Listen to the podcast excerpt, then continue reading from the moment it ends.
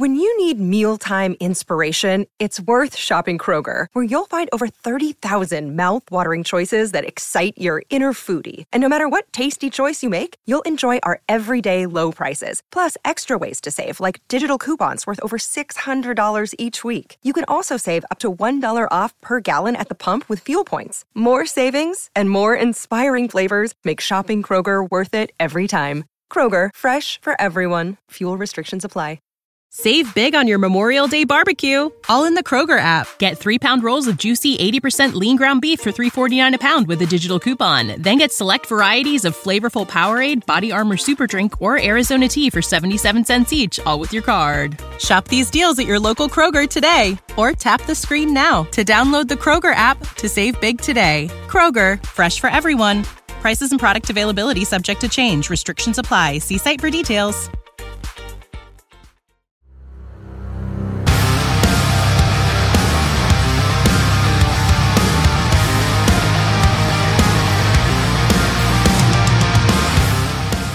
Welcome to the Viking Age podcast, the official podcast of the Viking Age. You can watch us right here on this YouTube channel every Monday and Thursday night. I was, last time I did this, I was able to go to the bathroom, get my hat, and fill up my water bottle within the 90 seconds perfectly. And I walked into the room and it said, starts now. And I said, oh no. But anyway, my name is Chris Schad. Hey, better late than never. Exactly. And technically, I was in the seat when we did go live. So there is that. You were. My name is Chris Schad. I'm a writer for the Viking Age. My chair is falling apart too, I think. So I got to figure that out later.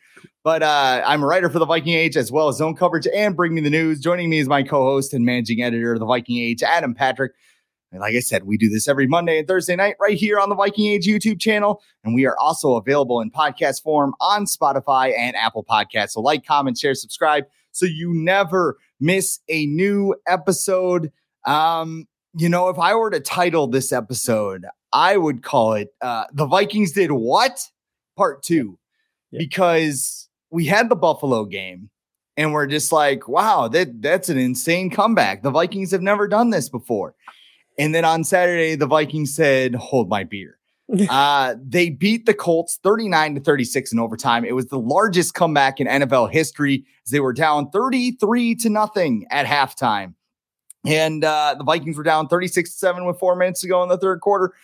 Whatever. Just come right back, score 5 straight touchdowns, shut out the Colts, and go win the game. So, I guess the first question I have for you is, did you turn off the game? Did you do anything of that sort? Or? Because I'm obligated. I'm paid to watch it. I did not turn it off, but I would be lying if I said I was fully invested in it after the first 2 quarters.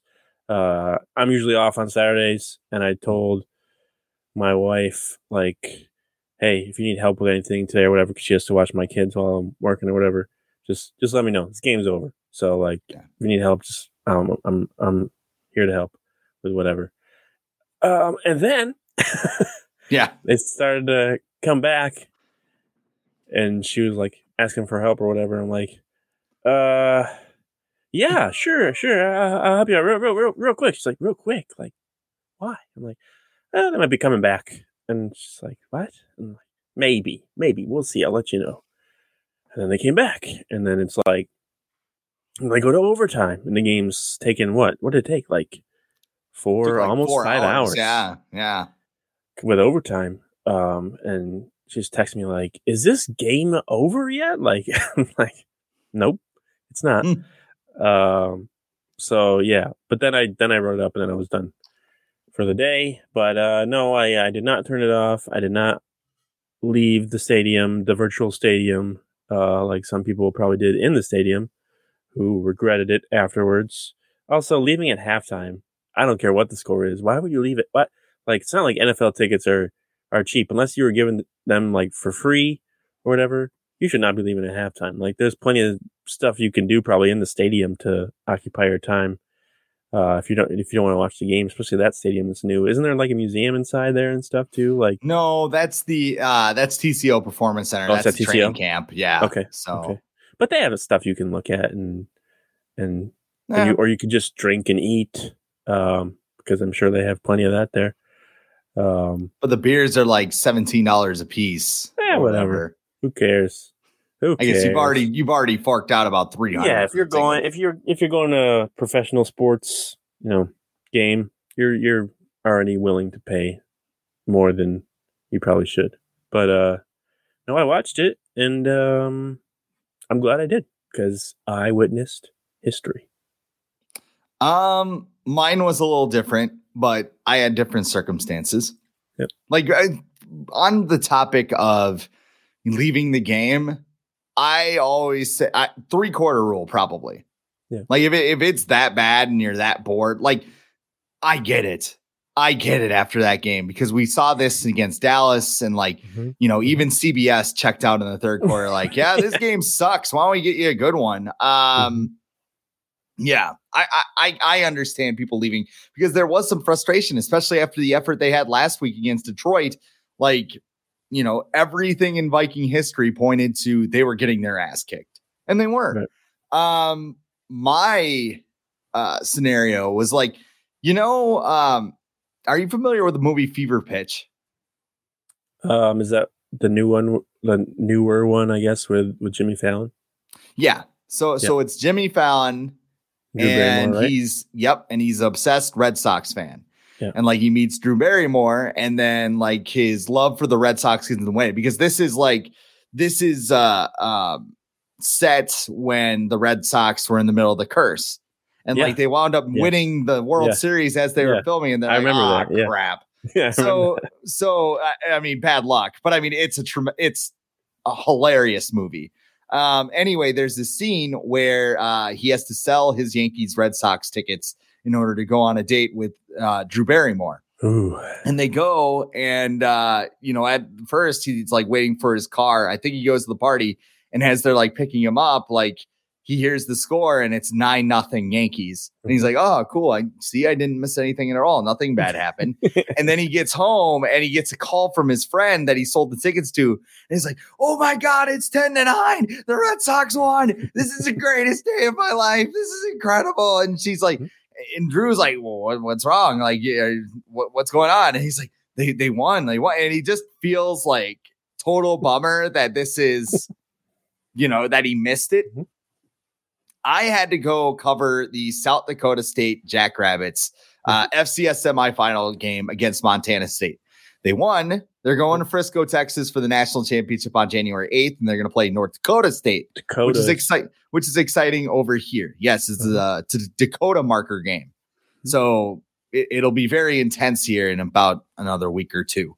But, I love my job. I love doing everything. I used to stock a cooler at Quick Trip. So, I mean, there's nothing wrong with that. But, this was kind of a weird experience because I was watching the first half before I had to go, and it gets to 30-0. I think the pick six made it 30-0. And I said, this is done. This is good. I can just detach myself from this. I can unplug myself, because my biggest fear was being in the press box during a game that's just super close, like a banger, right? And I'm watching it. I'm not paying attention to the assignment in front of me. It's you need to stay professional.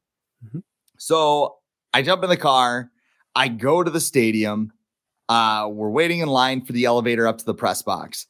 And somebody mentions, he's like, wow, it's a 2-score game. And I'm just like, okay, yeah, whatever. Furious rally, pal. So I get up to the press box, and we're watching it some more. And then they score another touchdown. Mm-hmm. And the game kicks off. Thielen? I think this was the Thielen one. Mm-hmm. And I mean, if you've watched the show, you know what I think of Adam Thielen. So I was kind of yeah, of course. Where's Thielen he from? Scored. Yeah, where's he from? He heard he's from Detroit Lakes, Minnesota. Yeah. Went to college at Mankato, all that good stuff. He's had one 100-yard game in the last 2 seasons. But yeah. Anyway, so Adam Thielen scores. He gets the 2-point, I believe, right after that. And we're sitting there okay, it's a 1-score game, but they have to do it. Then Shandon Sullivan scores a touchdown, but it's not a touchdown. And like, you could just hear it like in the back of the press box. Cause like there are other Viking fans in there. And like, it was just like this hush, old friend. Yeah. It was just like, oh, Viking, you know, and like nobody can like scream or anything cause it's a press box. And I don't have it on. I don't have anything. I am like 100% Jackrabbit mode. And like, all of a sudden I just hear from behind me, like, look, what's on that? And I'm like, what? And like my partner is sitting right next to me. He's like, yeah, they just scored another touchdown. They're going to tie the game. And I'm like, well, they still need the 2-point conversion. Like this whole thing, like I just kept denying it was happening. Like, well, so eventually they go ahead, they win the game. And you know, it wasn't that I wasn't happy with it. I was just detached because it was just a weird experience, but I was just super sad about it. And I went home and I watched it when I got home and I'm like, wow, this is amazing. Like 36-7 with 4 minutes left in the third quarter and they wound up winning. It's just crazy to see them continue to come back like this. And I mean, it just says a lot about the team because I wrote at Zone Coverage today, you know, earlier this year, I was talking about, you know, what's this team's superpower? Like, the 2019 team or 2017 team had a historic defense, 1998 historic offense, 2009 was Brett Favre, you know, that sort of thing. And like nobody could seem to put their finger on it. Like not even the national pundits, because they just want like some kind of violent ballet when they watch football where it's like, exquisite offense, brilliant defense, mastermind coaches on the sideline. That's what I want in my team. That's who's going to win the Super Bowl.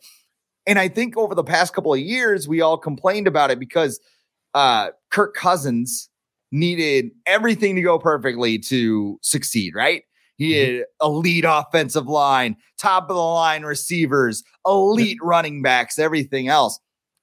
You know, I compared it in the article to, you know, most teams want to see like Bret Hart, you know, as a football team, like the excellence of execution. He was just technical and he won titles. This team's like Mick Foley. They see the sight of their own blood and they're like smearing it across their chest and stuff and just like, let's go. Let's do this. Let's, you know, whatever. Like they got steel chairs. They got barbed wire. They got thumbtacks. Like they don't care. Like they know their flaws. And the thing about Bret Hart and Mick Foley is they're both former WWE champions. Like this team, I will never look at this team and be like, that is the epitome of football right there. Like this team is just one that you roll them out there and you see what happens. They could get their ass kicked. They could get rolled in the first half and dominate in the second half. It is wild and it's exciting and it's fun and I love it. Oh, yeah. I would even compare them to the late Eddie Guerrero because, you know, he's kind of steel. They don't do that, but well, maybe they do. But they'd, you know, he was kind of unexpected under the radar and he was a champion. And everyone's kind of like, how's he keep winning? How's he keep beating guys like Brock Lesnar, Kurt Angle, and Undertaker? Like, how does he keep doing this? And, or you could just compare the Vikings to like Michael Myers and just, they just never die. They just, doesn't matter how much. How far, you know, how high up a building you throw them off of, or, you know, how deep of water you put them into, like they're just going to come back to life and you're going to have to fight them to the death, to the very end, because they're not going to go away. Yeah, it was, and I'll be honest, I think some of the steam taken out of this win was taken out by the Bills win because, you know, that was totally unexpected and miraculous and everything. And this, like, we're not surprised by this. We should be surprised by a 33-point comeback. I think we're surprised. We're just like, it's not like, okay. We're not blown. I don't think we're as blown. If the Bills game did not happen, I think we'd feel the way that we did about the Bills game. We'd be more blown away. But I think like that game kind of took away, like this is their 10th one score victory. They've been doing this all year. So, like, even when they were down, you know, I think it was 33-14. I'm not going to sit here and be like, I knew they were coming back because this is the first time it ever happened. So I'm not going to sit here and that I thought they would come back. But at the same time, I'm like, I mean, if there's a team that's going to come back, this is the season. This is the Vikings team that's going to do it. And they're playing a Colts team that wasn't doing much on offense, wasn't doing much on defense. They got a couple fluke plays that go their way. Their most, you know, their field goal kicker is the one who's scoring the most points. They got a coach who's, you know, got a high school resume who decides to go it for it on fourth down. But he wasn't scared, bro. He wasn't the whole time. He wasn't scared. Put the ball in Matt Ryan's hands, for sure. And yeah, then you got Matt Ryan on the other side, who's just like, not again. like no. Like I almost feel bad for Matt Ryan. Oh like, yeah, he's a good quarterback. Seems like a good dude, and it's just like, are you kidding me? I was listening to I think it was some Vikings podcast or I think it was a Ringer NFL podcast, and they were like, somebody was like, if I could have asked Matt Ryan, knowing that he wasn't going to get mad at me, I would have asked him, you know, at what point during the game did you start to think of the Falcons-Patriots Super Bowl and just think like, oh, there's no way this can happen again? Like, was it like when it was 33-14? Was it 33-21? You know, at what point were you like, no, not again, not again? Well, shoot, how many other times the Falcons was it that they just kept blowing leads after that Super Bowl? Yeah. Like, yeah. He is the guy of blowing massive leads. Well, because he's not aggressive. Like he's had comebacks, but he's not someone.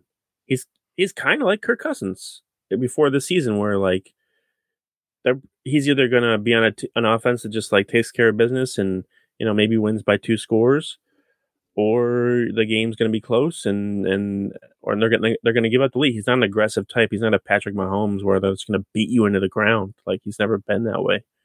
So it just leads to more moments like this because, you know, he's not as willing to take shots down. Like, because did they even throw the ball downfield? I don't remember. I can't remember that one pass like being over 30 yards in the air at least. And we talk about Jeff Saturday, their offensive coordinator had never called plays before too. So I mean, there's a lot of that coaching staff of the Colts is wild, man. They have they're not scared.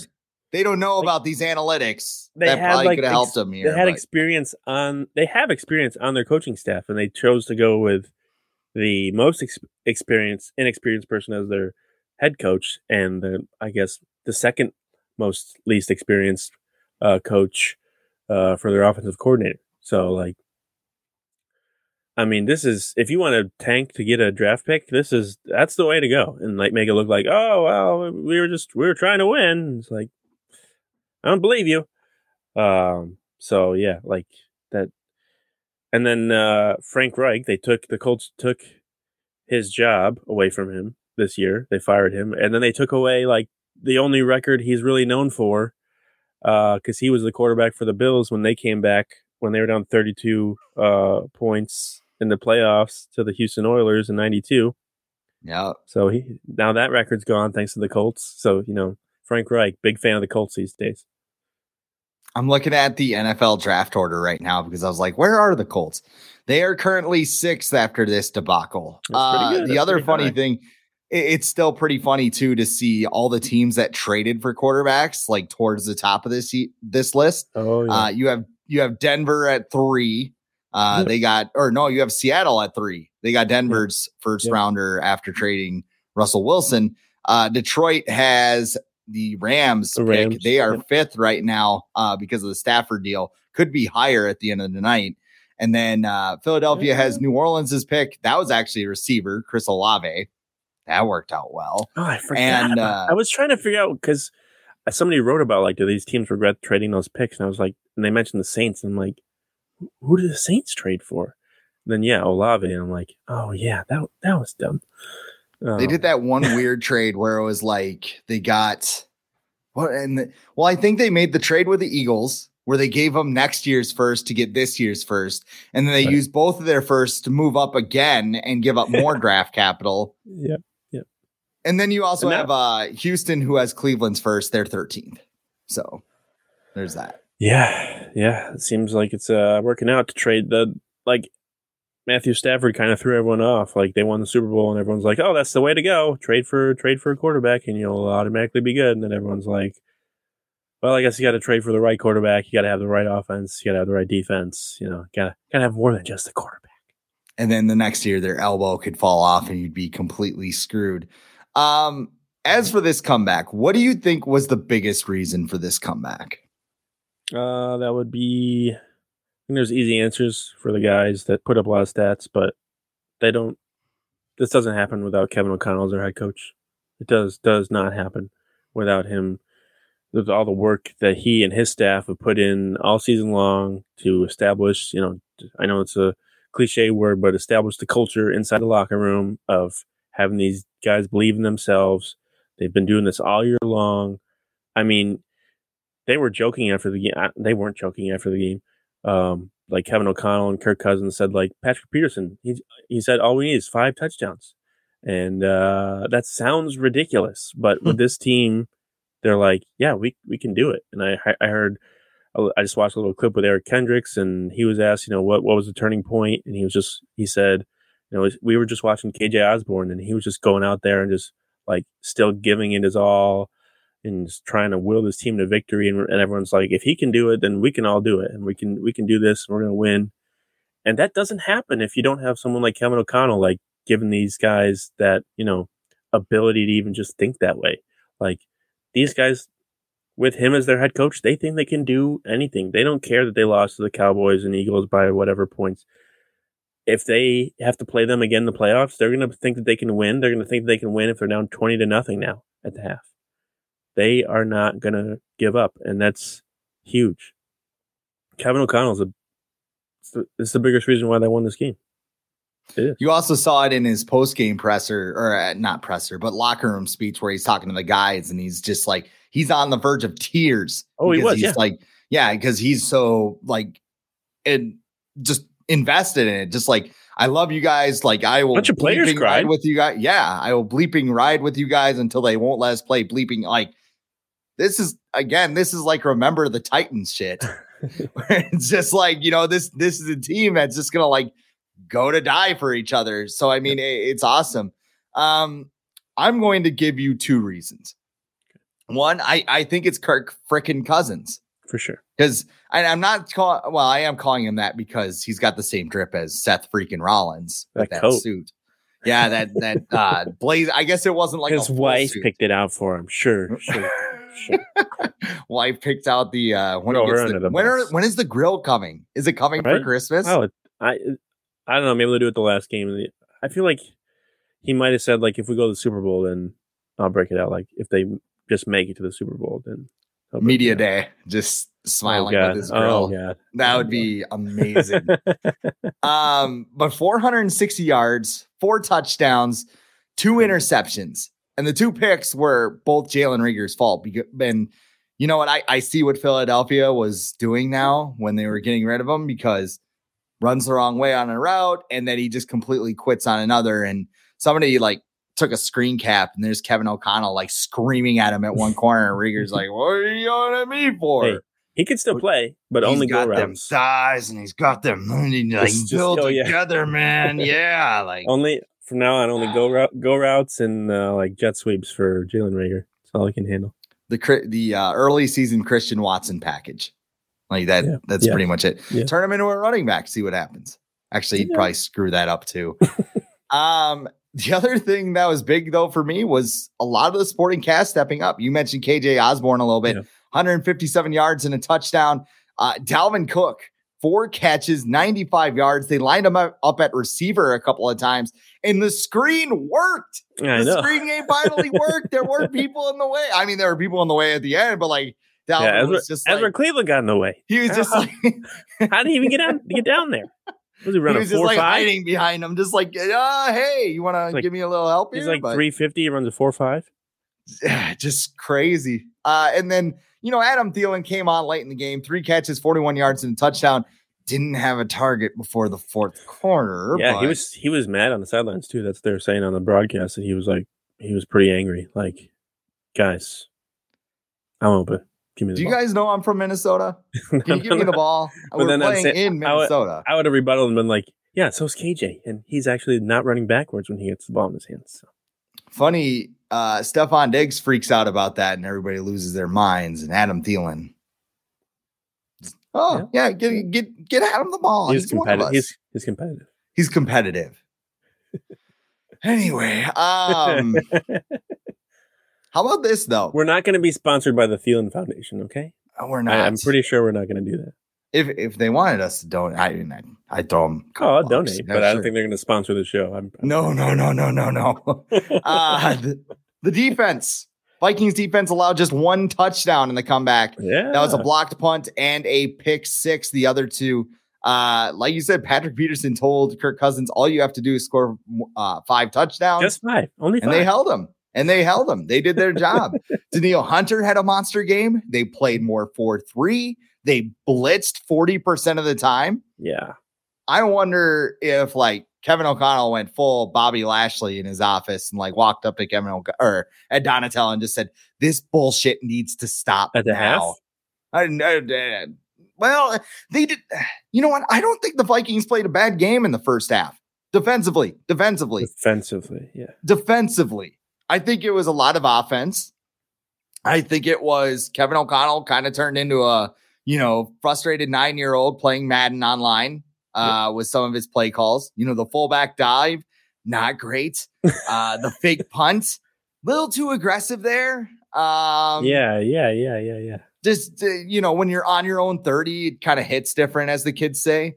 But, the defense, like I said, there was only one offensive touchdown all day. I liked what I saw. Can they do it against better defenses? I don't know, because the Vikings are going to play a good one on Sunday because Daniel Jones looked like he was drunk out there. But yeah, I liked what I saw from the defense on Saturday. Yeah. The future is a hefty responsibility and not one that we take lightly. But then taking things lightly has never been what Hefty is about. That's why we've created the Hefty Renew program that turns hard to recycle plastics into valuable resources like park benches and building materials. To participate, simply fill up an orange Hefty Renew bag with accepted items, tie it up, and drop it in with your regular recycling. That's it. It's that easy. It's time to rethink recycling with Renew. Particular valued resources may vary by geography. More info available at heftyrenew.com. When you need mealtime inspiration, it's worth shopping Kroger, where you'll find over 30,000 mouthwatering choices that excite your inner foodie. And no matter what tasty choice you make, you'll enjoy our everyday low prices, plus extra ways to save, like digital coupons worth over $600 each week. You can also save up to $1 off per gallon at the pump with fuel points. More savings and more inspiring flavors make shopping Kroger worth it every time. Kroger, fresh for everyone. Fuel restrictions apply. Save big on your Memorial Day barbecue, all in the Kroger app. Get 3-pound rolls of juicy 80% lean ground beef for $3.49 a pound with a digital coupon. Then get select varieties of flavorful Powerade, Body Armor Super Drink, or Arizona tea for 77 cents each, all with your card. Shop these deals at your local Kroger today, or tap the screen now to download the Kroger app to save big today. Kroger, fresh for everyone. Prices and product availability subject to change. Restrictions apply. See site for details. Yeah, they played much better. They were a lot more aggressive. Duke Shelley had himself a ball game. I think he was like the highest graded defensive player by PFF. Excuse me. Like Cameron Dantzler, he was active, but he didn't play at all. And I think Kevin O'Connell said that he was still kind of sick, and he was more of like an emergency option. So don't jump to conclusions and be like, oh, Cameron Dantzler got benched. At the same time, I wouldn't be sad or surprised if they let Duke Shelley kind of keep going, because he's been playing well. He's not the biggest of guys, but he hangs with his guys. He makes plays on the ball. So I wouldn't be surprised if they let him stay in there and play. He did well last week. Michael Pittman's not like a slouch or anything. So he did well. Yeah, like they blitzed more. Harrison Smith looked like he was more himself, having a little more freedom to just kind of roam around in disguise. It seemed like the Vikings defensive players were allowed to play to their strengths instead of like trying to fit into this scheme, which is kind of what the problem was the last few weeks, where Ed Downtel's like, no, it's not the scheme, it's execution. It's like, well, it kind of has to be the scheme because these players can't execute if they're not fit for the scheme. So I think there was some adjustments made during the week, and they're just like, at the same time, it's 33-0. If you're not blitzing when it's 33-0, then you're never going to blitz because you have nothing to lose.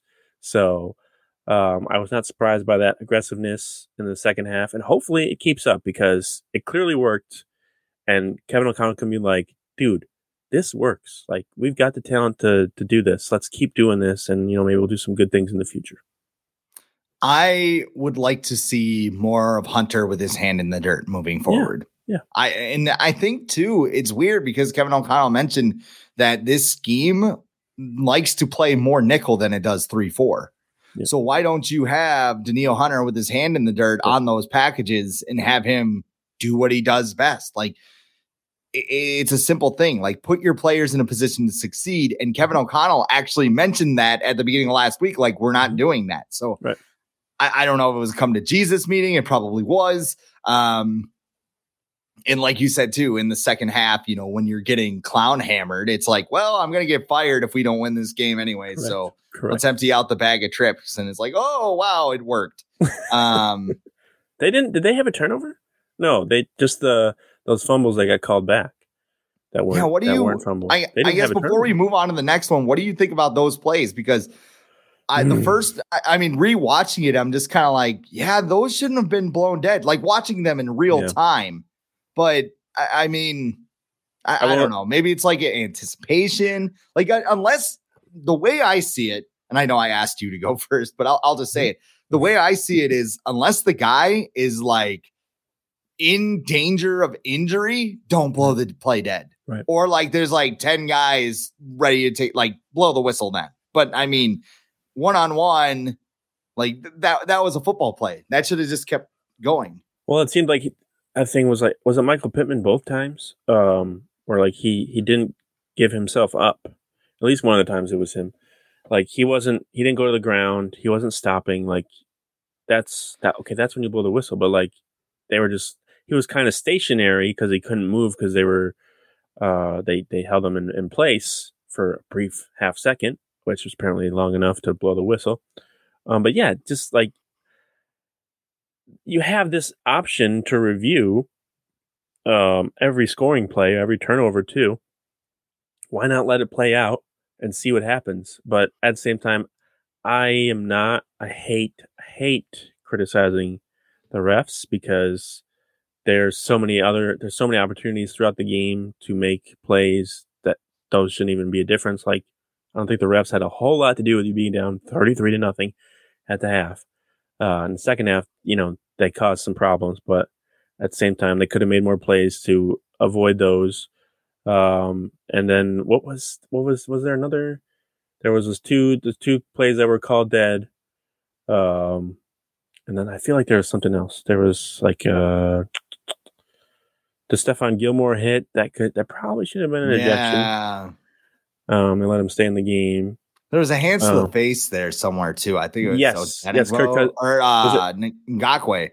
Yes. On Darisaw. Yeah. And Chris Boyd had that weird face penalty that wasn't a face mask, and what Chan Sullivan got the other penalty. But yeah, and then the Vikings got away with some too. So let's not act like they didn't either. But yeah, blaming the refs. I don't like to do that. Except for last night. What did you see? The end of the Commanders Giants game with Terry McLaurin and he asked the ref, "Am I good?" And the ref said, "Yes." And then he threw a flag because he wasn't good. And it's like, you just told me I was good. Yeah. So like, the video is weird because he's like got his hand on the flag as the ball's being snapped. Yeah. It's like, he's like, "I'm good," and he's like, "Oh yeah, sure, you're good." And then the refs afterwards are like, well, they don't have any obligation to tell them whether they're right or not. It's like, okay, cool. Then you had like the Raiders and Patriots game where the dude's foot was out of bounds or it wasn't. There's a lot of bad ref stuff. At the same time, there's a lot of really good games in the NFL this weekend. So, like, I don't know. I don't like blaming the refs, but That wasn't the best performance. I feel like sometimes we want refs to be perfect in the game, and that's not going to happen. Like the amount of times that the Vikings made mistakes, refs make mistakes too. So, I don't know. It's not going to change. It's really not. Everyone's going to complain about the refs every week. I think that bothered me the most about this win is like, even though the Vikings had like the best comeback win in NFL history, a lot of the response afterwards was like, "Oh man, look at all these terrible calls by the refs." And like, they won. Like, don't dwell on that. They won. Like this right. Team wins now. We don't have to dwell on that stuff anymore. They won. Just put it, behind you or whatever. But, well, sticking on the theme of the refs, Kevin O'Connell had some interesting quotes during his press conference on Monday. Yeah. Justin Jefferson took several big hits in the loss or the win over the Colts. It felt like a loss from what I watched, but O'Connell said on Monday he thought it was like the fifth or sixth week that Justin Jefferson has taken some big hits. Yep. And his quote was, "Clearly there's an emphasis of some of the teams we're playing where some of those hits, they don't seem to be by accident at times." Do you think there's some merit to Kevin O'Connell's comments? Yeah, I mean, if you were the other team, wouldn't you want to knock out the other team's best player? Absolutely. Yeah. So, I mean, it's the nature of the game. There was a pay scheme for this. Like that's what I was going to say today. Like, so Kevin O'Connell's kind of alleging that the Vikings' last few opponents have kind of maybe had a bounty on Justin Jefferson to refer to the past. But yeah, he's the best player on the field for the Vikings. Teams want to get him out. They're going to be physical with him. At the same time, Justin Jefferson has proved that he can take the punishment. The Vikings don't want them to obviously they don't want him to take that kind of punishment because he's their best player, and without him, I'm not sure what they can do. But yeah, they want to get him out. Some of these hits probably could warrant harsher penalties. I know some of the players have been fined. I know the Jets player was fined for his hit. I'm sure Stephon Gilmore will get fined for his hit. But yeah, some of these are like, I remember, was it last year, a couple years ago, Harrison Smith had a questionable hit and he got ejected. I think it was against like the Texans. Yeah. And it's like, Justin Jefferson has dealt with way worse hits than that hit or some of the hits that people have been ejected for this year. So like I think that's part of the reason why Kevin O'Connell probably brought this up. He's like, "Listen, I'm done with this. Like refs, when coaches do this, they want the refs to kind of hear it. So I wouldn't be surprised if there was more of an emphasis by the refs in the next game on this." And it's a good way to say to you, for Kevin O'Connell to say to Justin Jefferson, like, "Hey, I'm looking out for you. Like you're my best player. I'm going to look out for you. We're going to make sure that, you don't get killed out in the field." Because then didn't his helmet come off on one of the plays? Yeah. Well, he slammed his helmet too, because like he had the kind of, they wanted him to come off. Yeah. And which they should have. That's absolutely the appropriate, measure, whether we like it or not. It's the appropriate response on both ends. Hey, you should probably go out. No, I don't want to go out. Yeah. Like, so, and I'm sure he was in the tent, like, "Yeah, I'm fine. Whatever. Great. I can see. Okay, cool. Can I go back?" Like, I'm sure that's exactly how it went. The blue tent experience. What was that? Was that Russell Wilson who went in there, basically sat on the bench? They put the tent over him and basically just lifted it right back up, and he was done. Do you remember that? No. Yeah, they got fined for that. Yeah, that's I would imagine. I don't know. They step in there, and it's like there's just lights and stuff, just like I don't know. Just go to Narnia for 20 minutes or something while they inject you with painkillers. Topic number 3 of today. We got to take a look at this playoff picture because it's heating up. The NFC standings up to the second ahead of tonight's banger of a Monday Night Football matchup between the Green Bay Packers and Los Angeles Rams. Listen, I got Baker Mayfield as my fantasy quarterback because Lamar Jackson's hurt. So, I picked him up. I'm hoping for big things tonight. If there's a game for Baker to go off, it's got to be tonight, right? Oh yeah, for sure. But the Packers are going to make the playoffs, so what? This is just the first game of that. They're going to win them all. And make the epic run to the Super Bowl title for the Packers. Yeah. I was talking to some friends of mine today, and like I was just bringing it up, and they're like talking about Lazard and everything else, and I'm just like, you know, Aaron Rodgers thinking he's playing on ayahuasca, and now he's got the hand signals thing that come out. Like, he's got these hand signals, but he doesn't tell anybody, and the receivers just have to know what they mean. And like, he freezes like, people if they don't know what it means. Because you've never done that before, bud. So there's a Family Guy episode where Lois and Peter start smoking weed again. And they go to this talent show, and they're like going to resurrect this old band to win the talent show. So they go out there and they play, and they think that they've just had this beautiful tune, and like there's a unicorn and everything else. And like they get home, they're like, "Why didn't we win the talent show?" And Chris goes up to me, he's like, "No, you guys were so baked, like you did." And like Peter's just like, like that's Aaron Rodgers on ayahuasca. He's just like, "I feel so good, I feel so alive," and he's like, you know, throwing balls in the turf and everything. Enough of the drug use though. Let's take a look at these standings. Philly is 13-1. They probably clinched home field. But bad news, Jalen Hurts has hurt his shoulder and may not play against the Cowboys.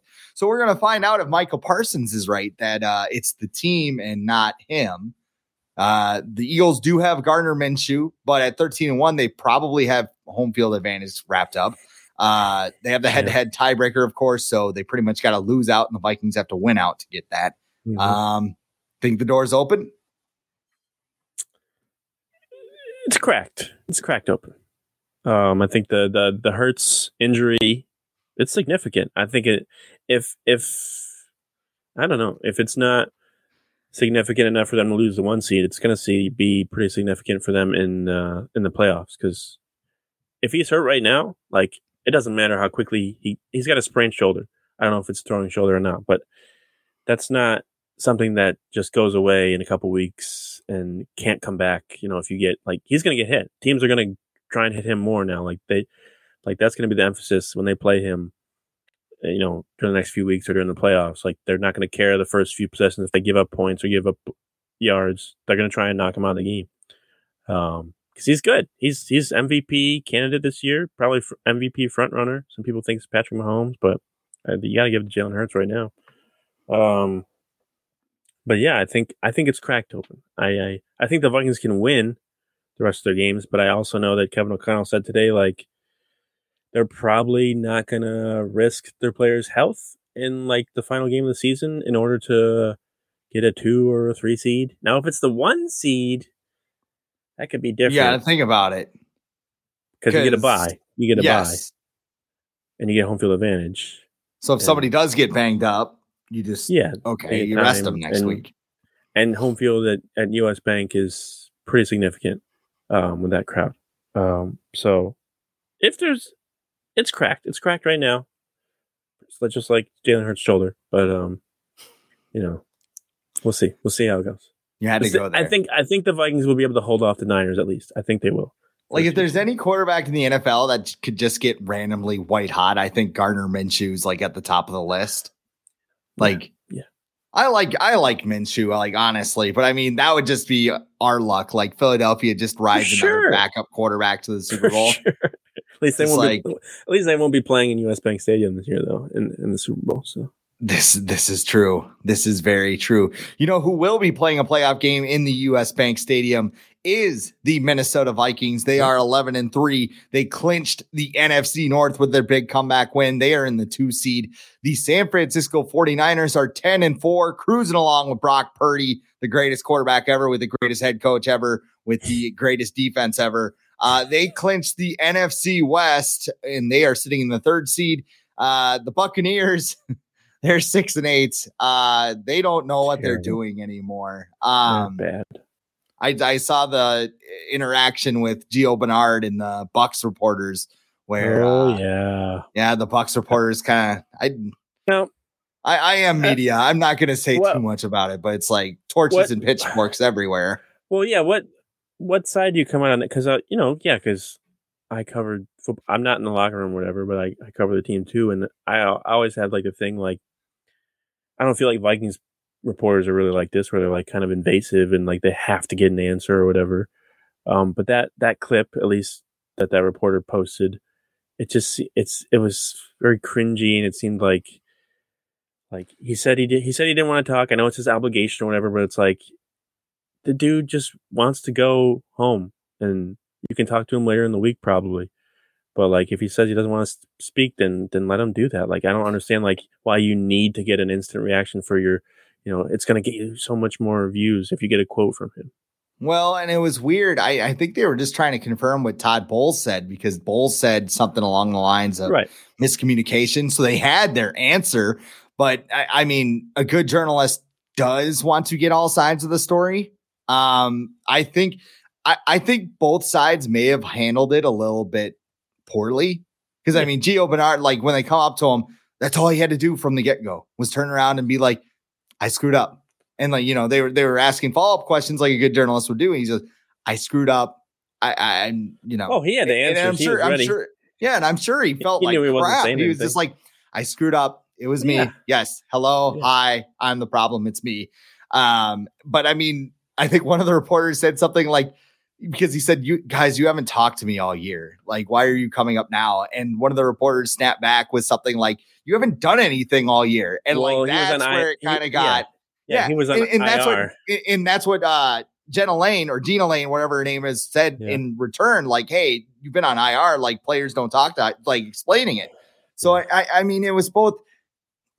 I think it's one of those things like you talk to somebody and things just kind of escalate, and then Gio's like, all right, I better just like ask this. And again, like she said, she's right. Like players are contractually obligated to talk to the media, and I don't know how it works.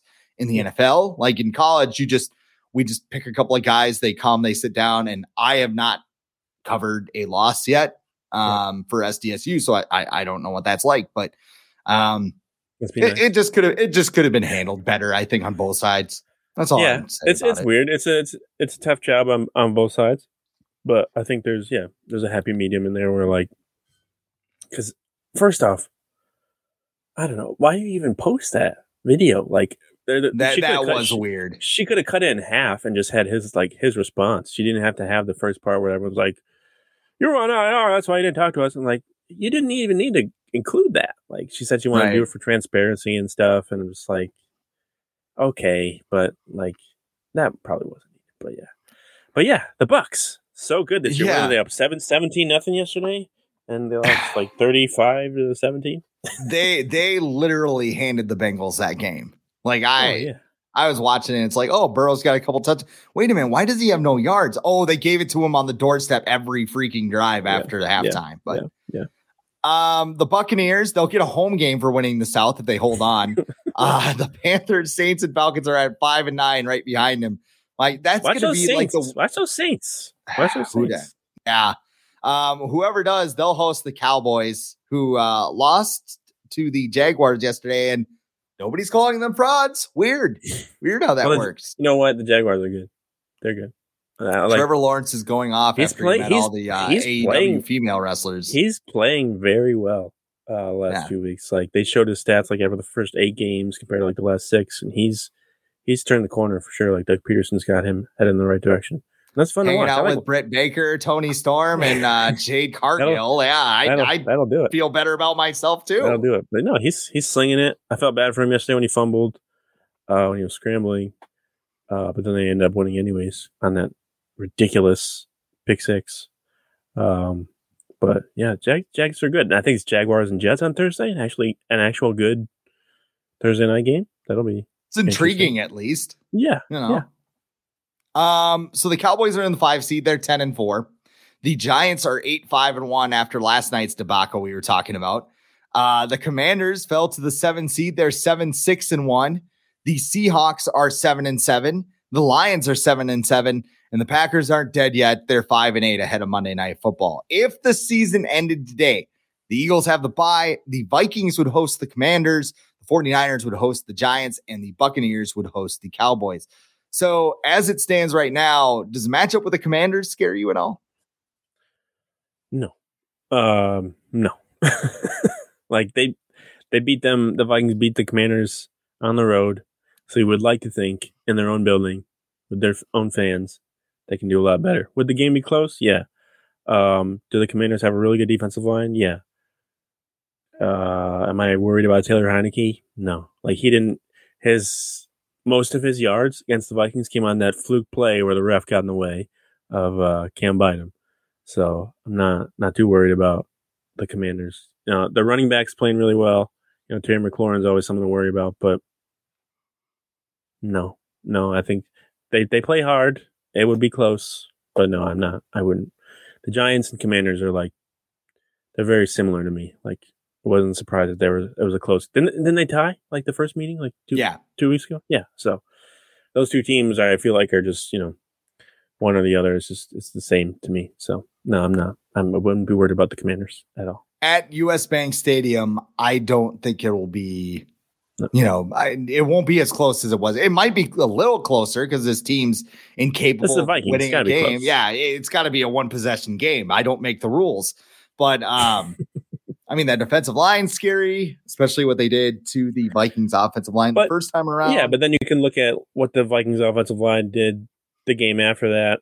I think it was against the Jets where they fixed their offensive line. They didn't put Blake Brandel on an island. They made sure they have like the proper protection. So I feel like Kevin O'Connell a second time would have a much better plan going against that defensive line. I don't think it'll be the Commanders though. I think it'll be the Lions. Oh no. And that's not good with Dan Campbell's history because the Lions got Detroit, Chicago, and Green Bay down the stretch. They could win those games. The Lions have Detroit? At Carolina. Wrong cat. Panthers, Lions, listen, I don't know. Jaguars. The Lions are playing well. But I think Dan Campbell's going to get in their way. He's going to do something. He keeps getting praised. Did you hear what he was doing when the Lions called that play to Penei Sewell? He was watching the wave. He was watching the wave. He's the head coach. He was watching the wave in the state. First off, Lions fans, why are you doing the wave when you know it's 2 minutes to go? Your team's trying to win. But he was like in La La Land, and you're the head coach, dude. What are you doing? And then they almost lost yesterday to the Jets to Zach Wilson. They gave up over 300 passing yards to Zach Wilson. He's not good. Yeah. And like, you know, the Bears, they just lost by 5 to the Eagles, so they're no slouch. The Panthers are fighting for a playoff spot. They're not going to be easy, and the Packers just want to beat you.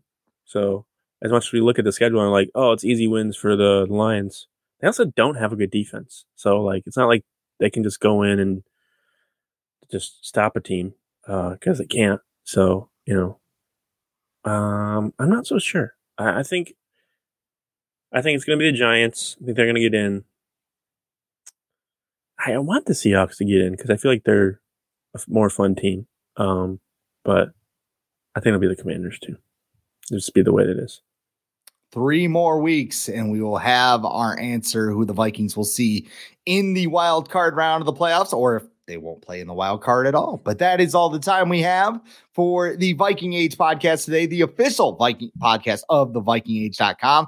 You can find us on YouTube every Monday and Thursday night, as well as I'm blanking out. I'm forgetting all this stuff. You can watch us on YouTube Monday and Thursday afternoons, Monday nights. And you can listen to us on Apple and Spotify. For Adam Patrick, I'm Chris Schad.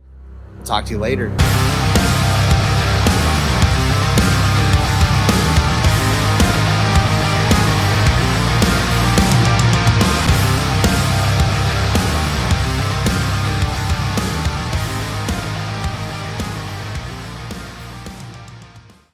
When you need mealtime inspiration, it's worth shopping Kroger, where you'll find over 30,000 mouthwatering choices that excite your inner foodie. And no matter what tasty choice you make, you'll enjoy our everyday low prices, plus extra ways to save, like digital coupons worth over $600 each week. You can also save up to $1 off per gallon at the pump with fuel points. More savings and more inspiring flavors make shopping Kroger worth it every time. Kroger, fresh for everyone. Fuel restrictions apply.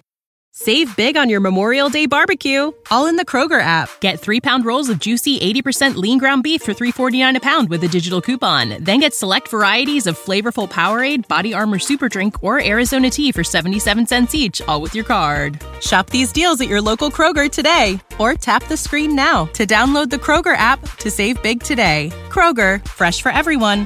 Prices and product availability subject to change. Restrictions apply. See site for details.